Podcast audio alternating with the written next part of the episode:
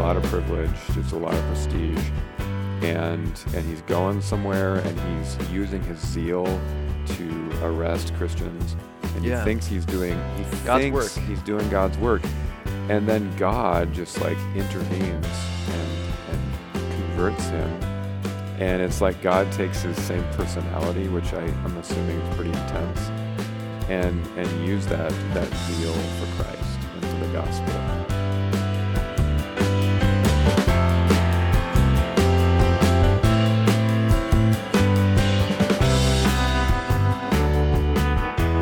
Hello, this is Pastor John. This is Pastor Tim. This is the Every Moment Is podcast, broadcasting from uh, beautiful Kearney, Nebraska.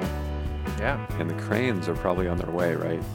Uh, yeah, I suppose so. It's well, it's warm here. It's 55 degrees today in Yeah. January.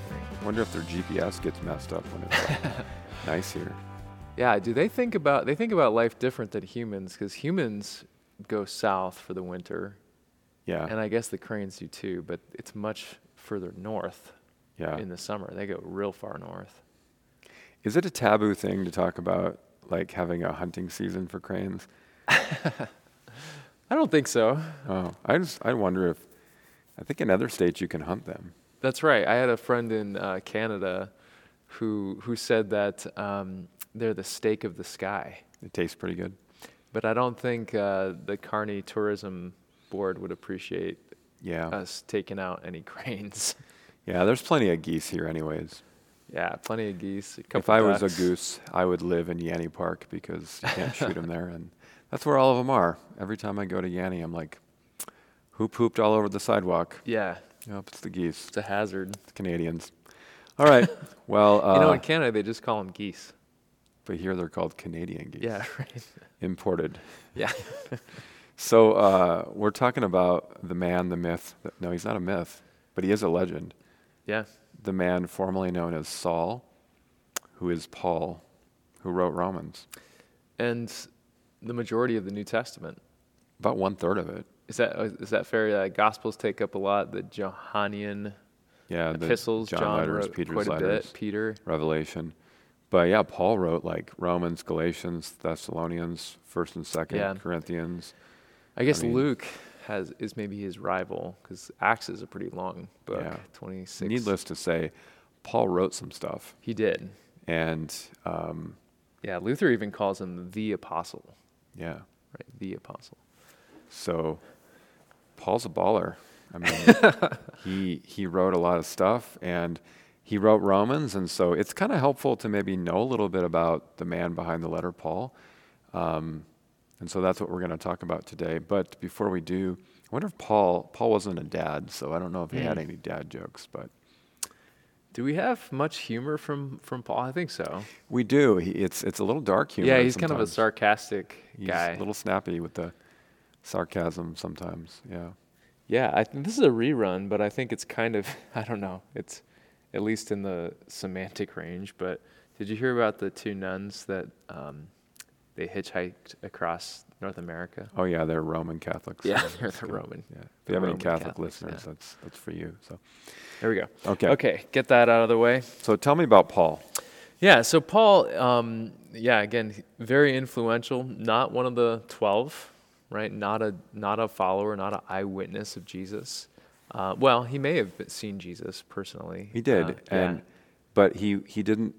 He was not a pre-ascension witness of Jesus. Uh, the other disciples saw Jesus after the resurrection in that period of forty days, but uh, it seems like yeah, Paul saw Jesus, and pretty powerful experience reported to us in Acts chapter nine. Yep. Um, but it was it was post ascension after Jesus had ascended to the right hand of the Father. Yeah. Yeah. So uh, this is uh, we we just recently celebrated this the con- commemoration of the stoning of Saint Stephen the martyr. Oh yeah, right after Christmas. Yeah. Merry Christmas, Yeah. right? Get the stones Um, out. Yeah. But in that narrative, we have uh, Stephen preaching to uh, some Jewish leaders. He ends Mhm. up getting uh, killed. He's stoned. He sees Jesus uh, standing uh, at the right hand of God, which is interesting. And then all the guys who are stoning Stephen, they lay down their coats, their outer Yeah. garments, at the feet of a man named Saul. And Saul approves of this death. And soon after that, he gets super zealous um, and he writes to the high priest and he gets a letter so that he can go around to the other synagogues and he can put all the Christians in jail, drag Yeah. them into jail. And so he is a persecutor of the church. Yeah, not a great guy. I mean, Yeah, pretty- it's it's pretty, and it says you know he's uh, in Acts he's breathing murderous threats against them. yeah, And I was struck by this, thinking about it. Like, how do you go from now? Paul was a Pharisee. yeah, He studied under uh, a very influential uh, priest named Gamaliel. Gamaliel. Gamaliel. Uh, and uh, very influential. His dad was a um, a diaspora Jew who meaning he did not live in Jerusalem. Yeah. He lived in the Hellenistic world, which would be the Greek world. So yeah, Yeah, and uh, I think it was uh, Cyrene actually, yeah, Tarsus. Tarsus. Well, Sicil- uh, Cilicia, Tarsus and Cilicia. So he's kind of it's kind of interesting because he's he is aware of what it means to be kind of an outsider. I would say he's not a Jerusalem Jewish person, right? Yeah, he's probably a little bit more cultured Mm-hmm. than than the Jerusalem Jews. Like he he knows Greek. Right. He's been trained in probably stuff like logic and rhetoric and some of the pagan kind of classical Yeah.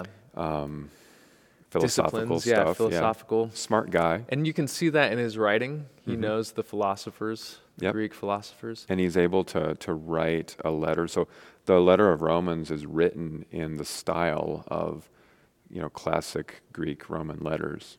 It follows a structure. Yeah. It has the rhetoric of you know an ancient letter. Um, yeah, but you know, but the thing about Paul is that like the guy is super zealous. I mean, he's like um, caffeinated.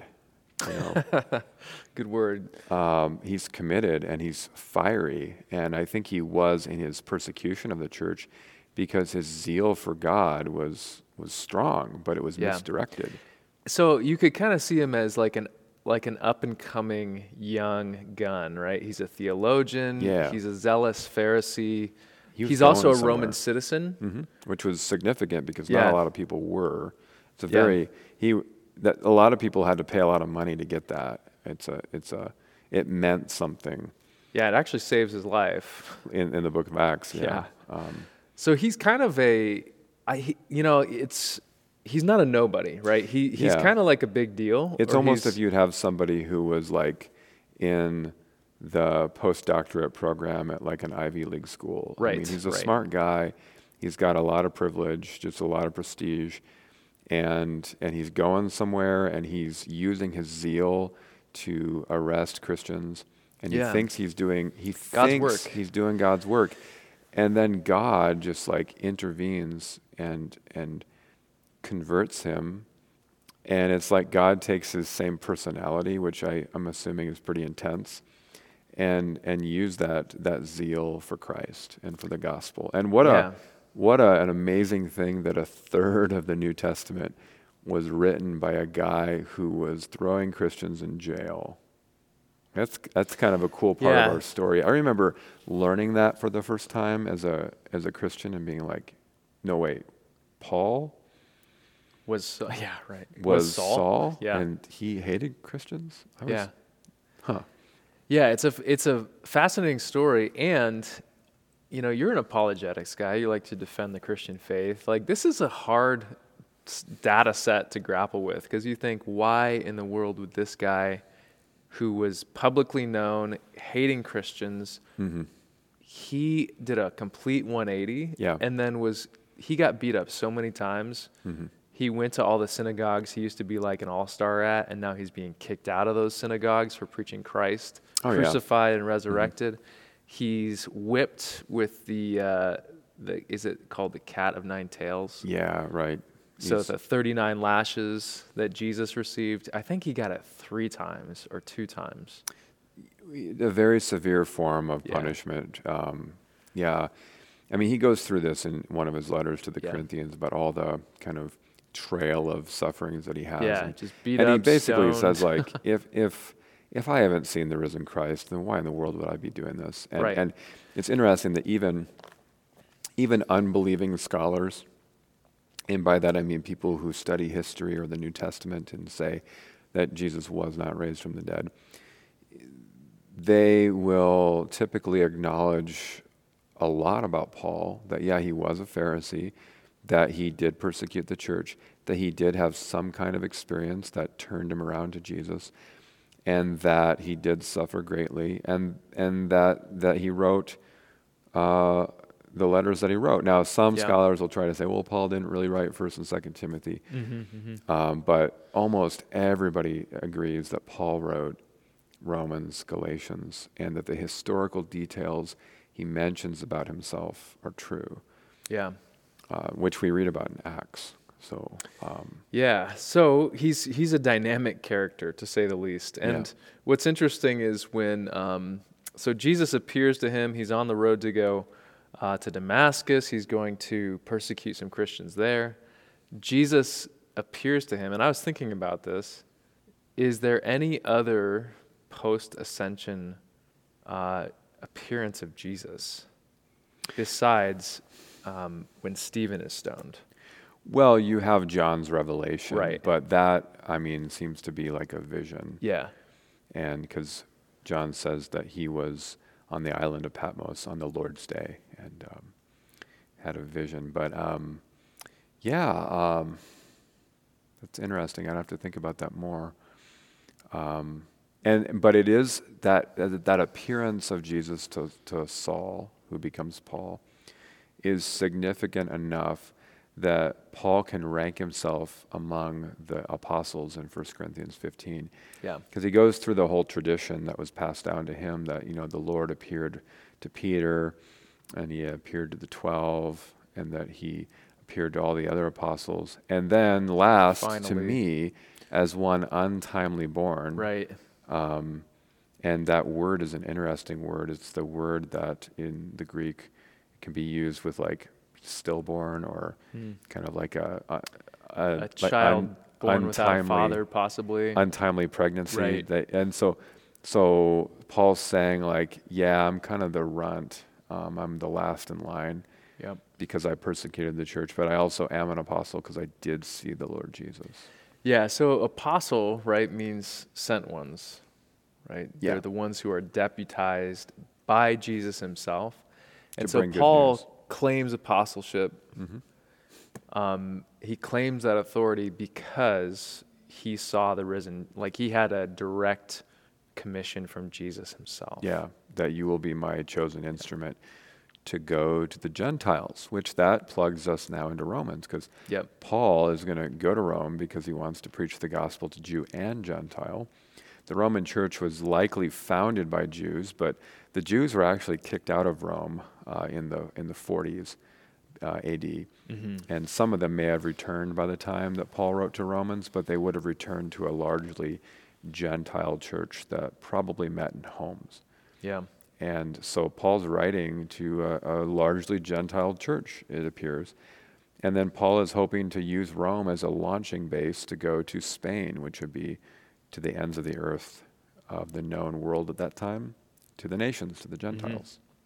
So he is uniquely qualified. Mhm. Uh, he has a terrible backstory, terrible history of persecuting the church. Jesus directly calls him, Mhm. um, appears after his ascension, appears to him, calls him, says, Why are you persecuting me? Um, I have a job for you to do. Uh, when when uh, Saul actually loses his vision for a few days, Mhm. right? In the you can of- read about this in Acts 9, by the way. It's a great story, right? Uh, and then as he is going to get his vision restored, what's the guy's name? Ananias. Ananias. Uh, Jesus talks to Ana, uh, Jesus talks to Ananias as well. Yeah, because Ananias is like, uh, I don't know if I really want to help this guy because Yeah. last time I heard he was like putting people like me in jail. And Yeah. Jesus is like, just do it. Well, Jesus, I li- I kind of like what Jesus says. He says, "Yeah, I know, uh, um, but I will show him how much he must suffer for my name." yeah, like, so don't you worry, right? And and Paul does go through the ringer. He does yeah, he does. Yeah. How does what's the end of Paul's story? I guess we don't have complete crystal clear details. Yeah, and the New Testament's funny like that because um, the book of Acts ends in chapter 28 with mm-hmm. Paul got to Rome and he preached the gospel under house arrest, and people were able to come and visit him, and happily ever after the end. Uh, yeah. well, it ends with him, you know, basically saying to the Jews in Rome, like, uh, you guys are hard-hearted and you're not listening to the gospel, huh. and um, but uh, but yeah, the scriptures don't tell us what happens to Paul. Church history suggests, and we don't have any reason really to not believe it, but that he was martyred, put to death under Nero. Right. Because it was under Nero that the persecution got thick. Yeah. Um, Nero was kind of a psycho, so. Absolutely was. And he blamed the burning of Rome on the Christians, the yeah. Christian people. So, so, yeah, so Paul likely lost his head for the gospel. Right. And it, it's like Paul's life is interesting because there are these kind of like poetic things about his like he caused Christians to suffer, mm-hmm. and then he ended up suffering as a Christian and for Christians and yeah. for Christians, and he's able to embrace that in a beautiful thing as a beautiful thing, saying that in my sufferings I'm actually conformed to Christ and. I have fellowship in yeah. the sufferings of Christ. If you read Paul's uh, letters, he almost always drops a, li- a, little bit of a nugget about how much he's suffering for the gospel because he is. He is. He's in prison or he's you know been shipwrecked or whatever. Um, but I think it, it's such an interesting thread that I've been fascinated with for a long time because you know he says like actually we're we're being I'm being poured out like a drink offering right mm. now, um, and all day long we're like sheep being led to the slaughter. Mm-hmm. Uh, and so, and by our poverty, we, we're making many rich. And it's like he laces this language into all of his messaging, and his whole life is like exemplified by suffering. And yet, the gospel is so incredibly good and final and thorough that, that Paul's like, he's able to take the worst things and use them as opportunities to know Christ and to rejoice. That's just yeah. pretty crazy. He says totally worth it. Yeah. And another thing about Paul that's kind of poetic is the fact that like as a Pharisee, he would have probably seen Gentiles as the dogs. Hmm. He would have seen them as as unclean. The Gentiles would have been like these sinners. And he's as a Pharisee, he would have wanted to be separate from them. He very much prided himself in his Jewish identity, that he kept the law, circumcision, food laws, Sabbath keeping, all that. He would have prided himself in those things. And God like took all that away from mm. Paul and gave him a different kind of righteousness, which is Christ. And then he made him the apostle to the Gentiles. To the Gentiles. So it's like here's this guy that hated Gentiles and now he is like an apostle to the Gentiles. And so if we think, there's a couple like modern ways to think about this to sketch it out. Like it, Paul's life is like if a Christopher Hitchens or a Richard Dawkins, these are really famous atheists mm. who hmm. just hate Christianity. Uh, Christopher Hitchens, he was not as as uh, antagonistic as maybe like a Richard Dawkins or a Sam Harris. Maybe you guys have heard some of these names, but these really, really kind of rabid atheists becoming a Christian and preaching the gospel. That, yeah. That's what this is like with Paul. Or it's a total worldview change. Or, you know, somebody who is like, is, is racist and just looks down upon people of different ethnicity, going out and planting churches now among those people. That's kind of what happens yeah, with right. Paul. Yeah. And he leads, I mean, he doesn't live a terribly long life and career, but it is jam packed mm-hmm. uh, with this kind of suffering for the sake of the Gentiles. Yeah. Um, so yeah, that's that's um, Saul, now known as Paul, Saint Paul, mm-hmm. the apostle, the one sent um, from Jesus uh, to the Gentiles. Mm-hmm. Pretty incredible. So we're gonna hang out with him for a while. Yep, we yeah. can't actually hang out with Paul yet, but we mm-hmm. will hang out with his letter, his kind of um, his Golden Star, the Romans. It's the best letter. Um, it's it's maybe a little risky to say best letter because Galatians is really good too. But uh, Yeah, in Galatians, Paul is feisty. it's true. He's, a little bit more reasoned and calm in Romans. Yeah. So cool. Uh, I'll end with an Augustine thought. Okay. So, uh, St. Augustine, I read one time, I don't know where it is in, but he said, uh, if, you know, the greatest work of God is to convert the heart of a sinner. Mm. And he was in the midst of reflecting on all of God's creation, you know, how vast the world is, how vast the stars, and all, all of the beauty of creation. And he says, by far, his best work is to convert the heart of a sinner. The most magnificent thing he does. Mm. And I think St. Paul is a great picture of that. hmm Like, who else can change the heart of a man like that to go completely the other way and suffer for a totally different cause? And even us, you know. Right. Um, one of the thoughts that's passed my mind as we're preparing and preaching Romans is that, you know, I always pray that I pray that a sermon series like this could mean uh, the conversion of people um, hearing that maybe have never really understood the gospel or why they even need it to be like, I need that. Mm-hmm. That's a miracle, right?